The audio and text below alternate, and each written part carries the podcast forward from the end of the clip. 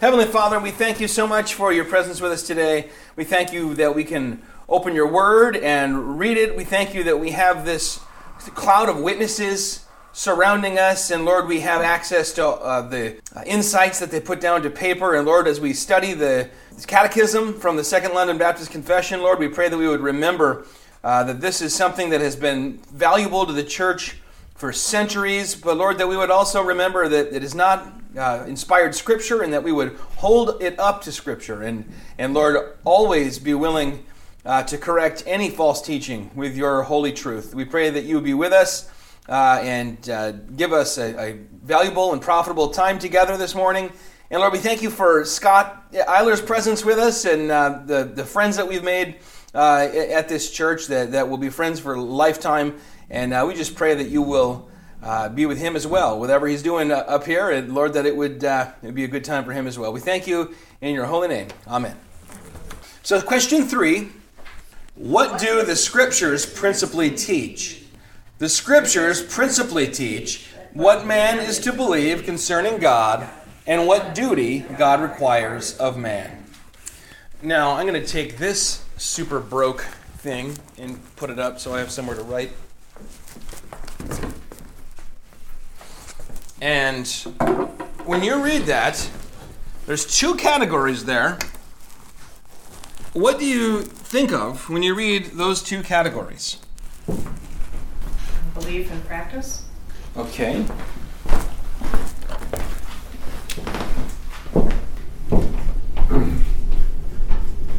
it sounds like you can earn your way into heaven. Sounds to Sean like you can earn your way into heaven. Let's get together later and talk about that, Sean. I mean, somebody might be able to, but you can't, you can't earn your way into heaven. Too late, man. Um, so yeah, okay. So why, suss that out a minute, though. Why, why does it sound like that? What duty God requires of man?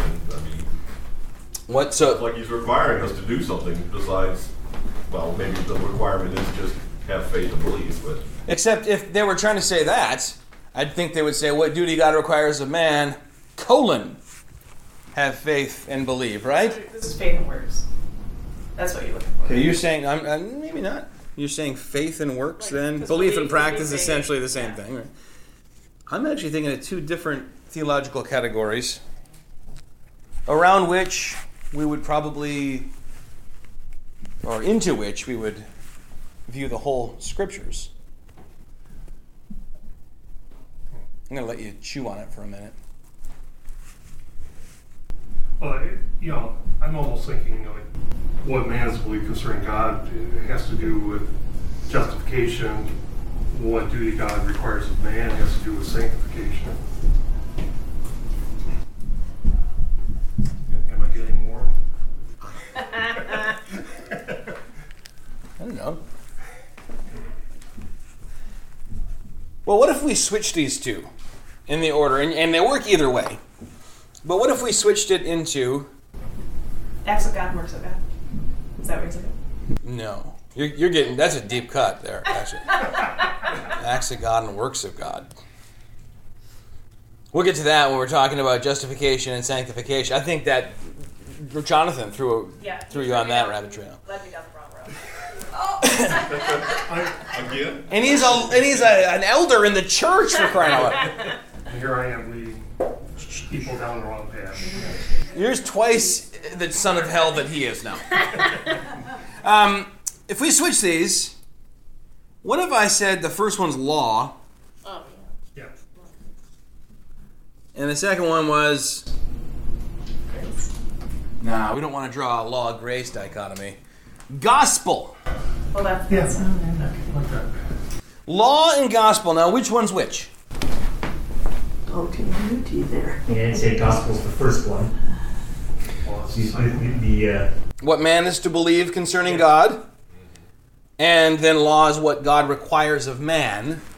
And these things, properly understood, are really the key, I think, to Christian theology. When, when we read about rightly dividing the word of faith, law and gospel, uh, the, the categories here are, and I mean, I'm just going to basically um, paraphrase the, the catechism what God requires of us. Well, we can't do that. Yep, you're right there. And then what God has done for us, and we would say in Christ because we're Christians, and we know that's the way in which God has saved us.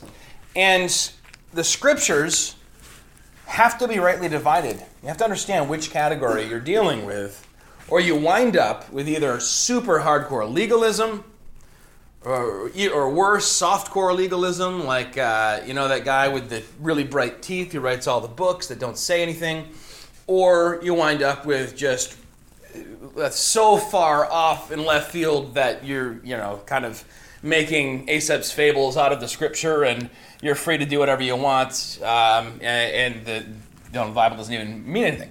So if I asked you to take some verses from the Bible and uh, categorize them, you know, I'm a Calvinist. We like things delineated very clearly.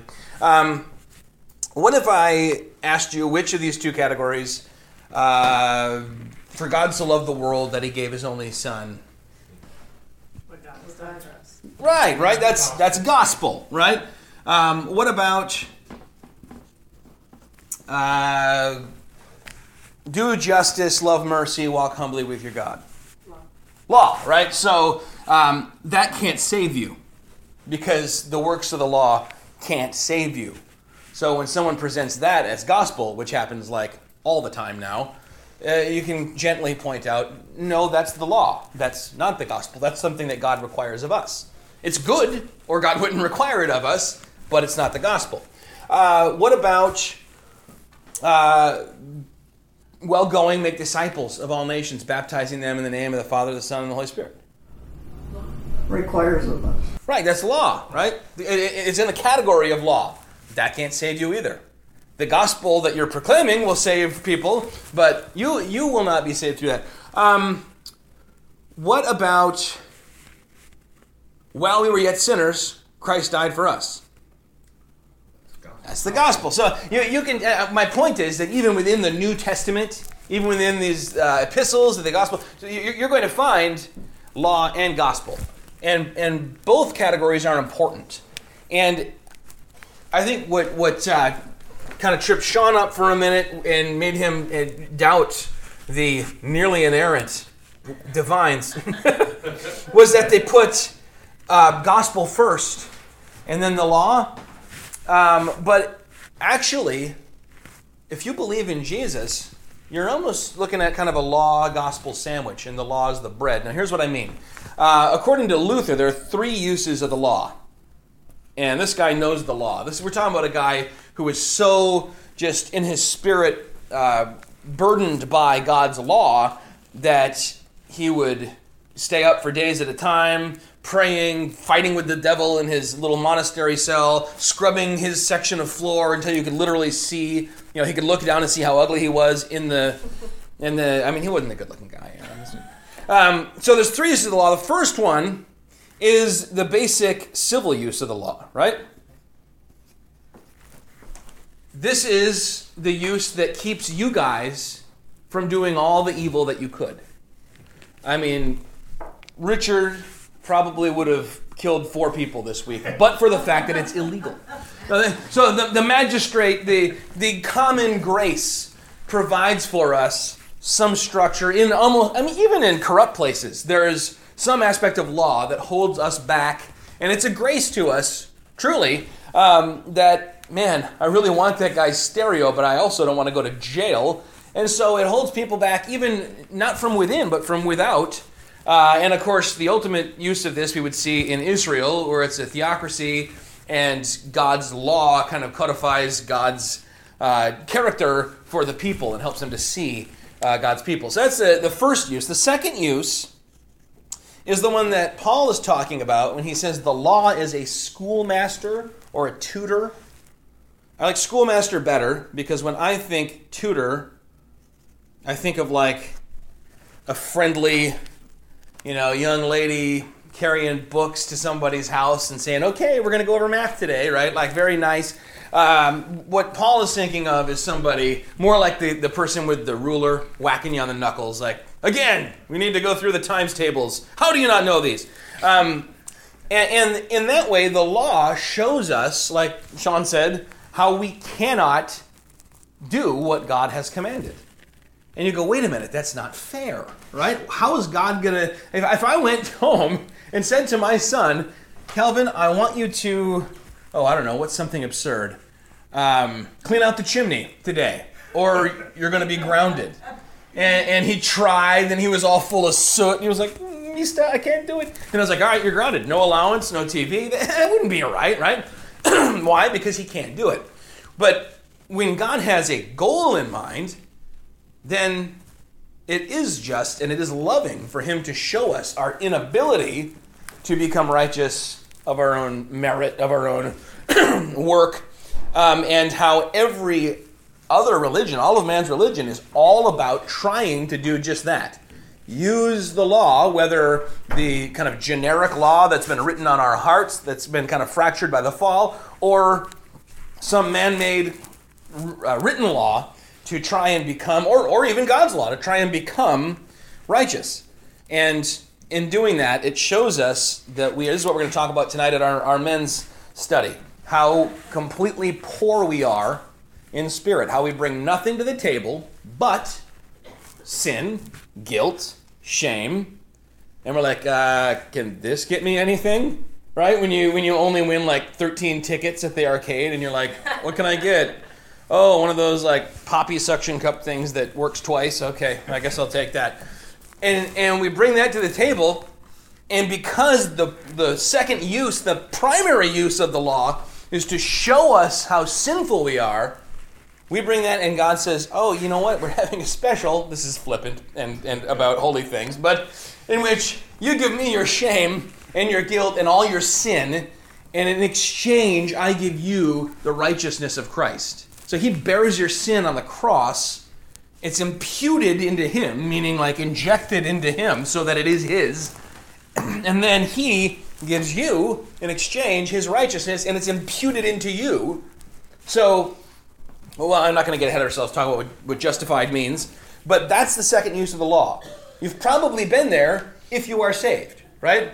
Where you came to a realization I can't be good enough and you understand what the scriptures mean when it says your most righteous uh, your most righteous deeds are like filthy rags in god's sight because even when i do something good it's tainted with my own pride and my own uh, self-serving motives and we recognize that what, what paul was saying when he said i used to be a pharisee of pharisees i was i was more religious than anyone reading this letter and I thought I was building basically a stairway of jewels right up into God's presence. And I was going to get up there and be like, look at all this gold. And now I look back at it and see that it is, starts with SK, piloscubula, which is, yeah, a Greek word for poop. Um, so that's, that's the second use. And it's so very important. And when you try and preach the gospel without the law, it falls flat. It's like walking up to someone on the street with a vial or a syringe and saying, "Look, I have, I have here the uh, vaccine or the the cure for," and just naming some disease, and they're like, "Yeah, I don't care. You're weird. Get away from me with that syringe." But if they are convinced they have that disease because they do and they're dying of it, and a doctor says, "Good news, I have the cure," it hits them entirely different. So yeah, the the second use of the law is very important. Third use of the law, this one I would say it's a ruler whacking your knuckles, right? Ruler on the knuckles. The third use, knuckles, is ruler as a yardstick, right? The golden rule we often think of as, oh, it's a rule, like when you're in elementary school and the first day they write the 10 rules of the classroom on the wall and you're like yeah same as last year. No one's going to keep them um, and then if you break one you get in trouble right? That's how a rule generally works. That's actually not what the golden rule means. The rule here is a ruler. If you go back to the first few uses of this term and and it's a ruler which measures measures how we are doing now when it's the second use of the law. The ruler shows you you don't measure up. And you go, I, I, I need something else other than my own progress because it's nil. And, and it drives you to the foot of the cross where you find Christ. The third use is for Christians to help us see our progress. First of all, you know, like you take a kid and have him standing against the wall and you mark it every couple of months and then you can look back and see how he's grown. That's the third use of the law. And it gives you something to shoot for. It shows you what should the life of a Christian look like. What does the heart of a Christian, someone seeking Christ, look like when it's lived out? And so we look to Jesus in his life. We look to um, the moral law. And of course, we don't look to the ceremonial law. This is stuff we'll probably get into later. But, you know, the, we, we all, as we read the Old Testament, recognize, even if instinctively, that some of this stuff doesn't apply to us uh, now. Um, nobody brought a goat to sacrifice. Nobody's worried that if we looked at the tag of their shirt, it would be more than one kind of material together. Um, so the third use is the, the moral law, and that includes even you know the, the passages of the New Testament that tell us how to live. It's not there to show you you don't measure up, make you feel bad, and whack you on the knuckles. As a Christian, now that, that the, whole, the Holy Spirit within you may convict you of sin, and you feel that for a sting for a minute. But the purpose of the law, the third use of the law for the Christian, is that we will say, "This is where I'm headed," and as we grow in our faith, we'll see that progress, and it's a positive thing. And so when we say, um, I mean, this is for everybody, Christian or non-Christian. This is for primarily the non Christian, right, who's coming to faith, who's being convicted of their sin, and this is for the believer.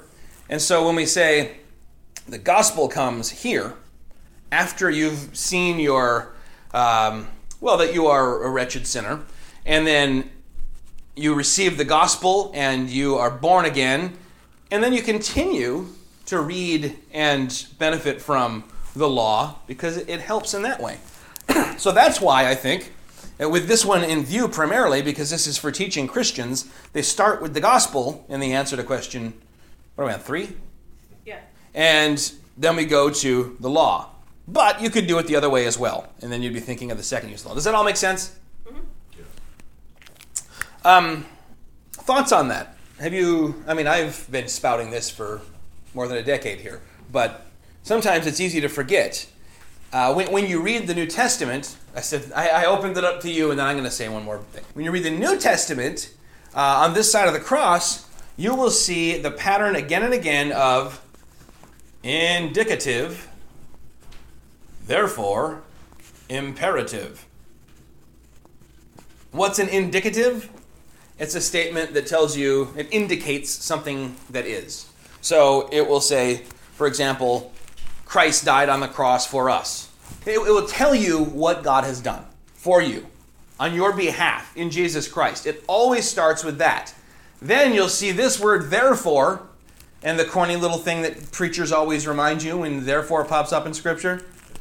What's the therefore, therefore? Well, it's therefore to remind you of what came before. So the indicative, what Jesus did for you, therefore, what you ought to do. The imperative is a command. So what Jesus did, therefore, what you should do.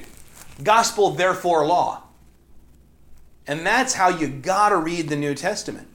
Don't, don't try to read it backwards. Oh, in order to get into God's good graces, in order, in order to be acceptable to Him, I have to do all this stuff that, that is you know, laid out in the second half of these epistles.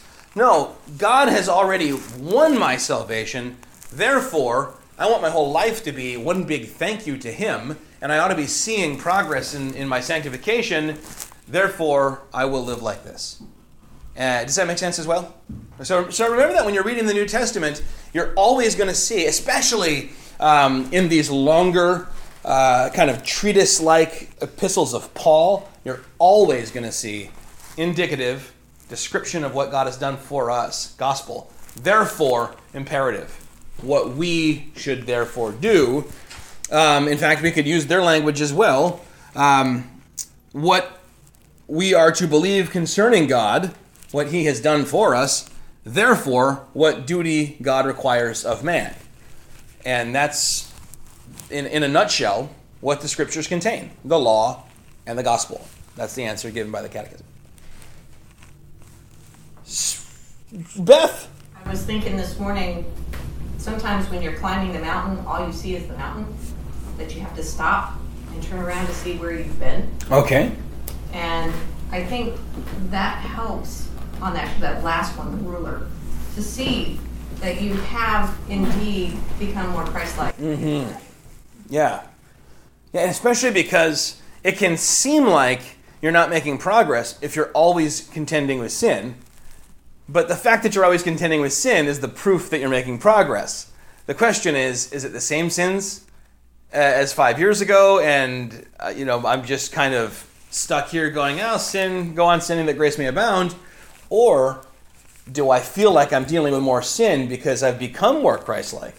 And now something that would have not bothered me at all earlier in my sanctification, it really gets to me my heart and makes me, you know, I'm, I'm convicted of it. So yeah, you're right. Yeah, looking back is good and seeing where you've been and what where Christ has taken you.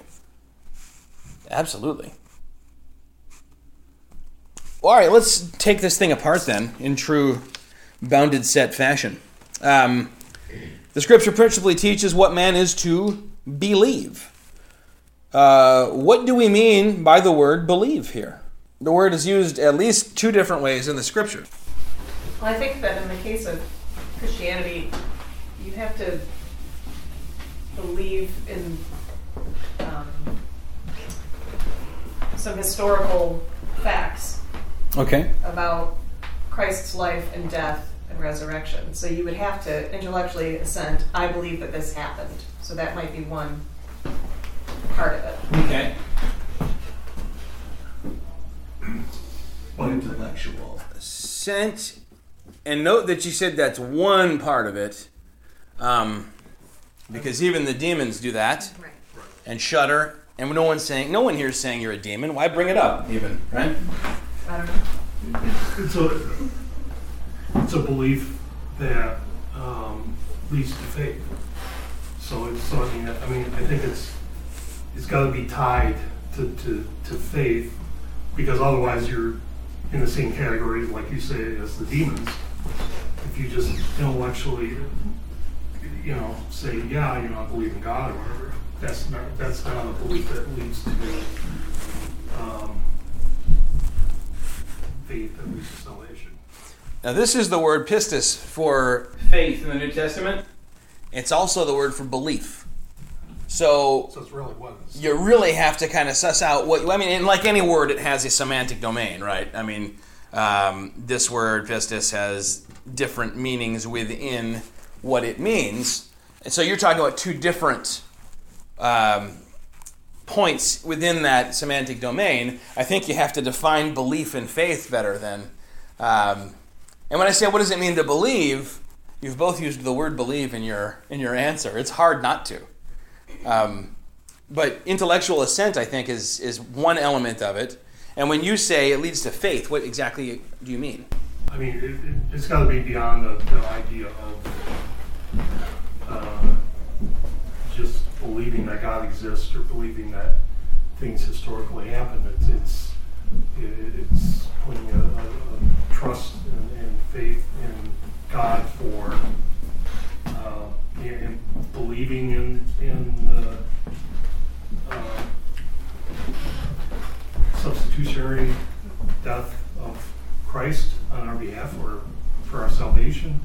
I mean, that's an element of it, but uh, there's, um, and, and that we're incapable on our own of, of salvation. It, it's, it's got to be 100% to God.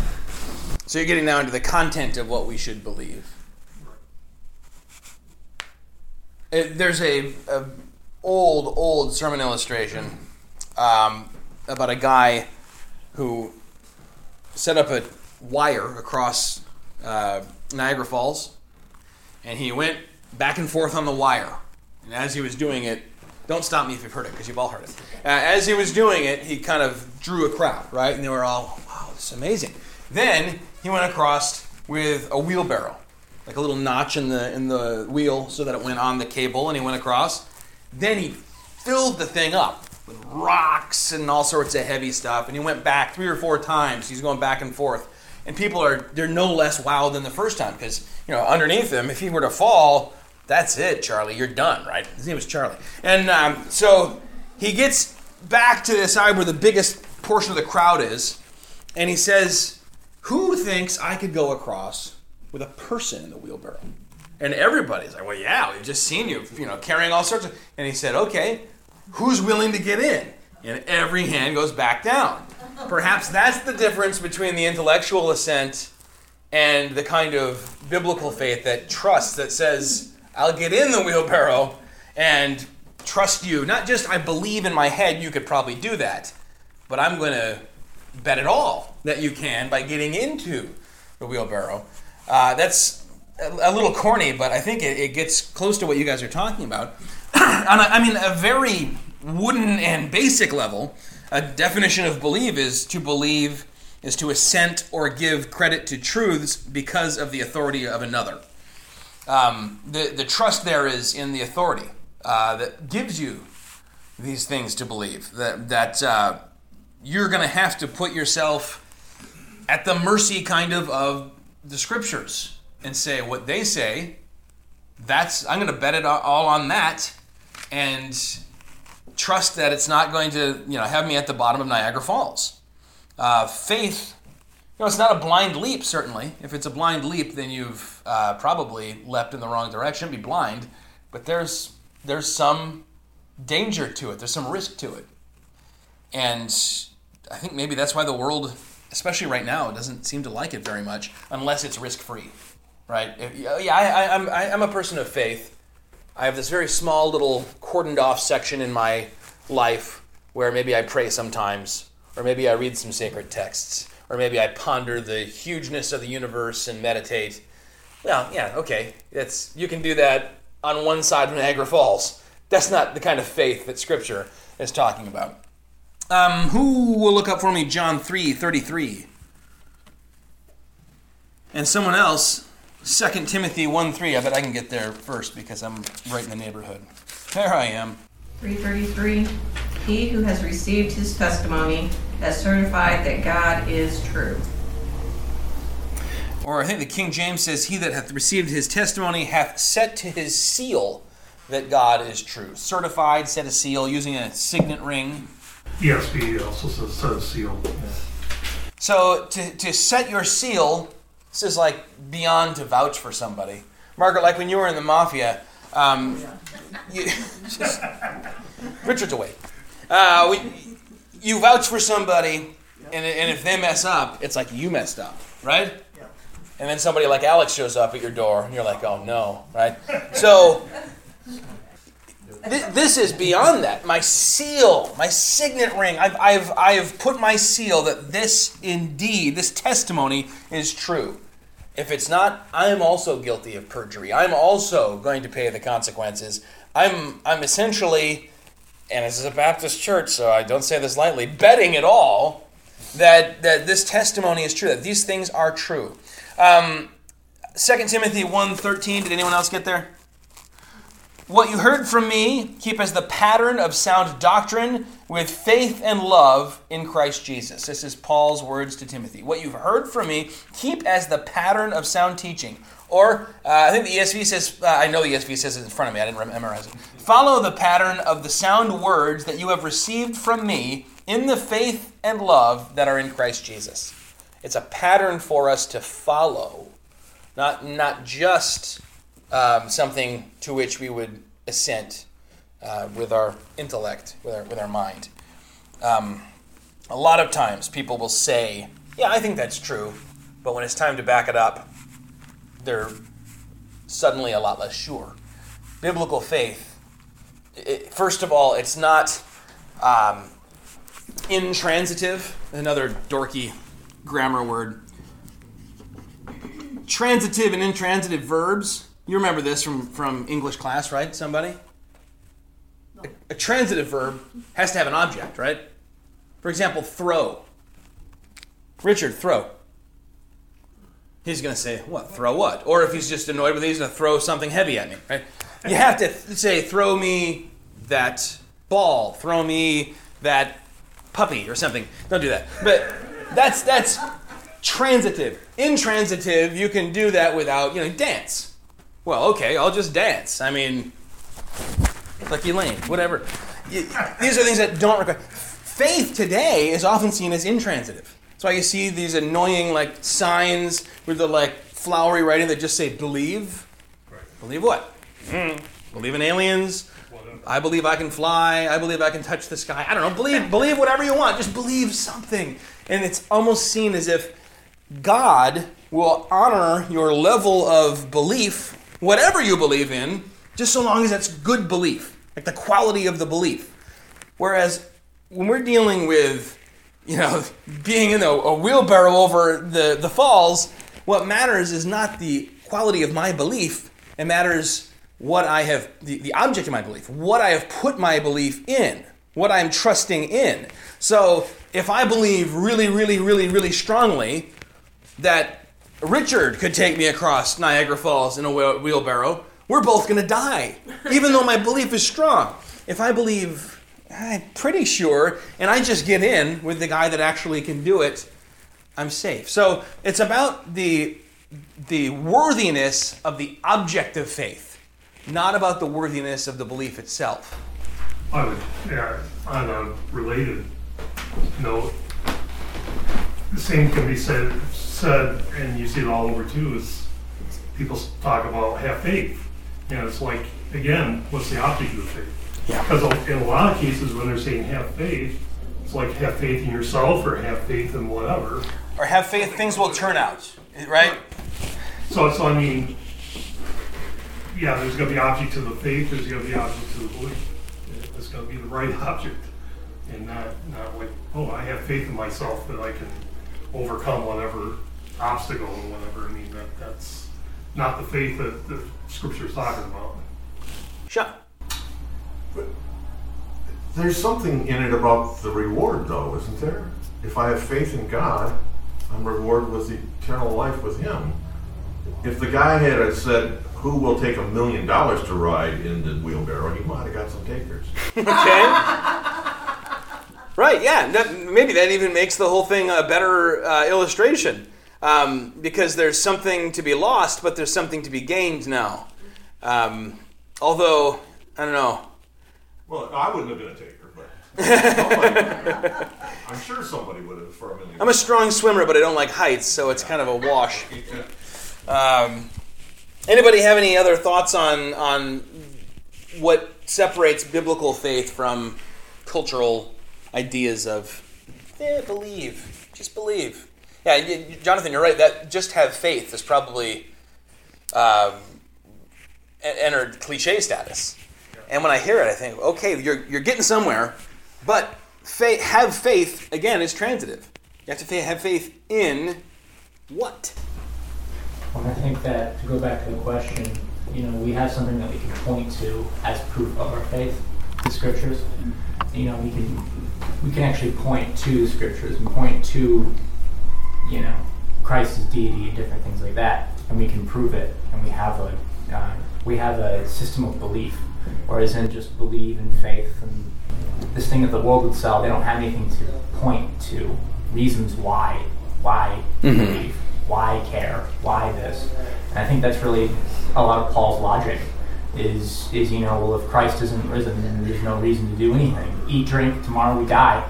You know, give up because because this has to be everything and we have to be able to point back to that. So I think as Christians we have the scripture, right? We have this thing. What do the scriptures principally teach? We point back to that. So I think that I think that's another thing that separates our belief from the world's belief. Yeah, and today I think that's the main thing. Um, Ligonier came out with these really depressing stats last week. Did you see this? Uh, 60% of professing Christians, help me with the language, said that uh, religious faith is primarily about. Uh, It is not based on objective. it's not based in objective truth, but in kind of personal preference. 60% of Christians said, well, yeah. Uh, and that's scary. Now, I posted that, and then a friend of mine, who many of you know, said, hold on, w- wait a minute. Isn't that, because that kind of makes sense? Because everybody has, you know, objective reality, and then you have all these different interpretations of reality that make up different religions and faiths or non faith or whatever. And I said, yeah, you're right, but Christianity is unique in that our claims are not just this is the nature of reality, try it out, or um, this is a private way that you can benefit from some ethereal truth claim. Rather, we say this is rooted in a man who walked the earth, died. Why is it that the, the creed says under Pontius Pilate? So that it can put it in a particular historical moment. Right, the, the Nicene and the Apostles' Creed mention they mention him. They don't even mention Peter because this places it in time and place. This makes it not, you know, I mean, there, there are, for example, you read the Bhagavad Gita, um, Krishna, and, uh, we're dealing with a, a God that is, in some sense, incarnate and teaching truths about um, the nature of reality and what's valuable on the eve of a big battle where you might die. And it's, in a sense, kind of rooted in a supposedly historical conversation, but it's not in any way viewed uh, in the Hindu faith as being rooted in history. Uh, it's, it's just ideas. It's just ideas that might be helpful. It's just um, principles that might be comforting. It's just something that might give you some tranquility. But Paul is willing to say, no, no, if this one thing didn't happen, not only is our faith useless and we're still in our sins, which means we're all still doomed, but we should be pitied above all people. Have you ever heard somebody go on and on about Scientology and been like, how do you even, what? You should be way more pitied than that if Christ isn't raised. Right? If Christ was not raised, so it, you're right, yeah, it being rooted in history, I think it always has been, but I think right now, this is something we have to just hammer away at because the world's view of religion is that religious truth claims are of an entirely different uh, material.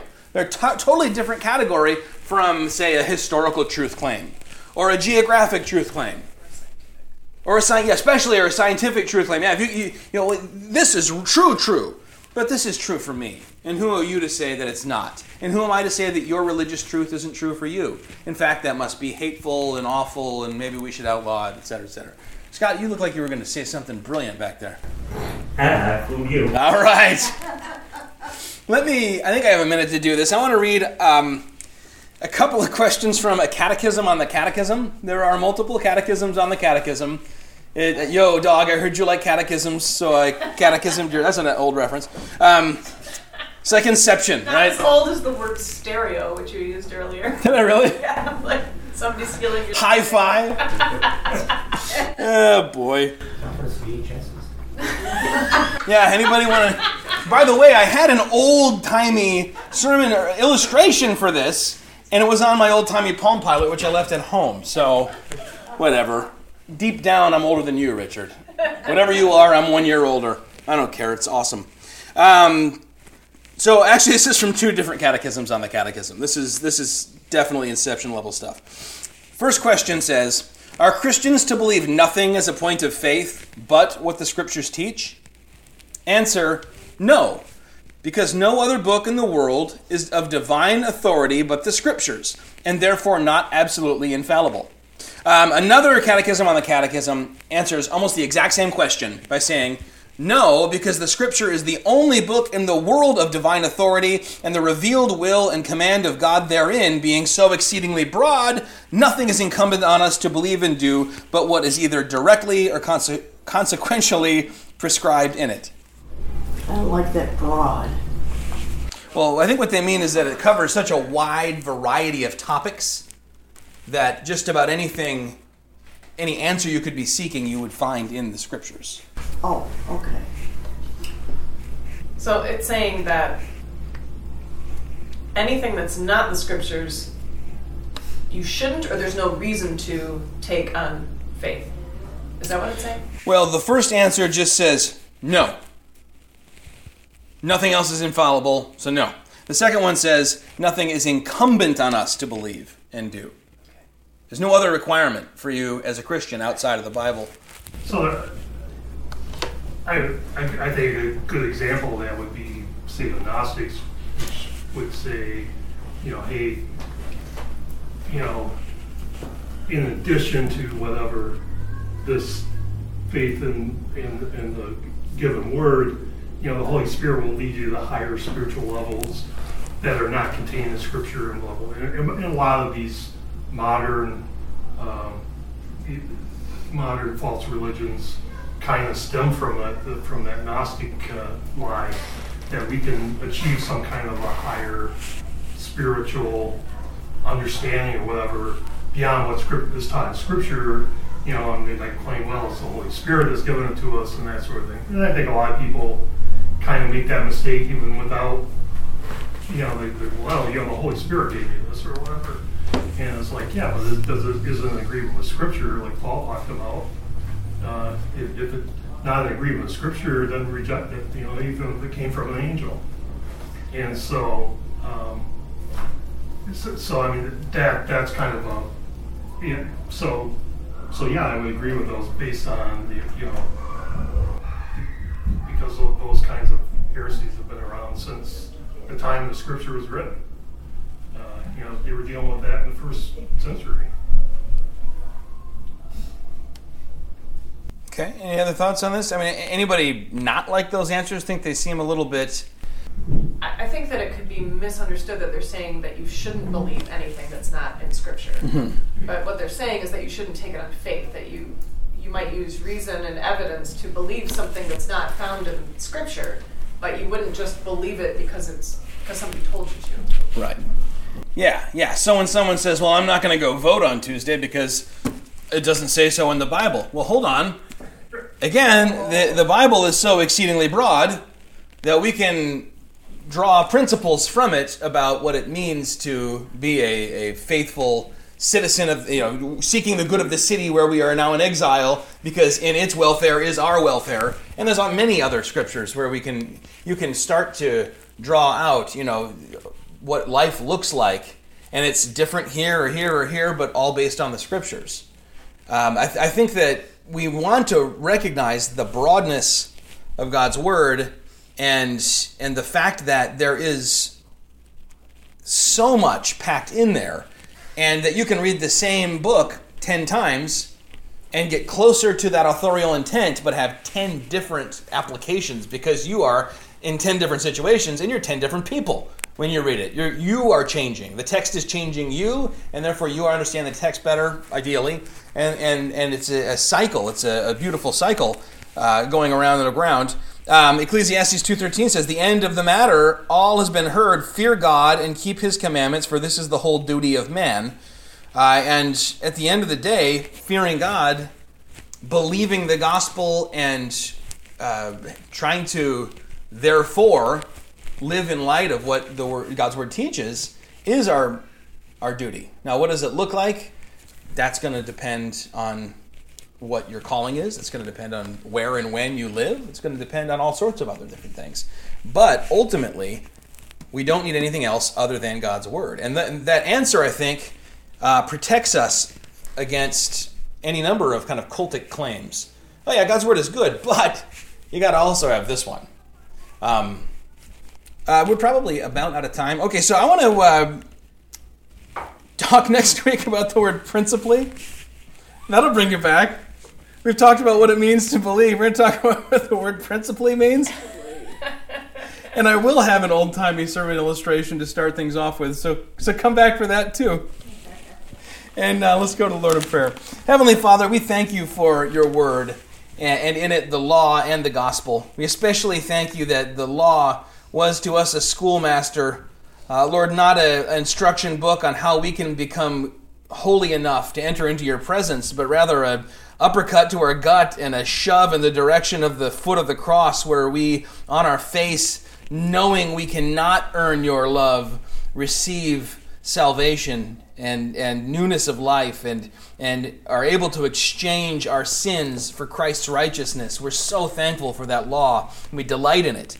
And Lord, as those who are born again and bought with the blood of Jesus, we pray that we would look to every imperative in the scriptures and, and want to see ourselves more and more uh, in the, the heart of Jesus and in the commands of, of Jesus and the apostles, Lord, that we would want our lives to reflect the heart of Christ. And we pray, Lord, that we would remember there is no other infallible book.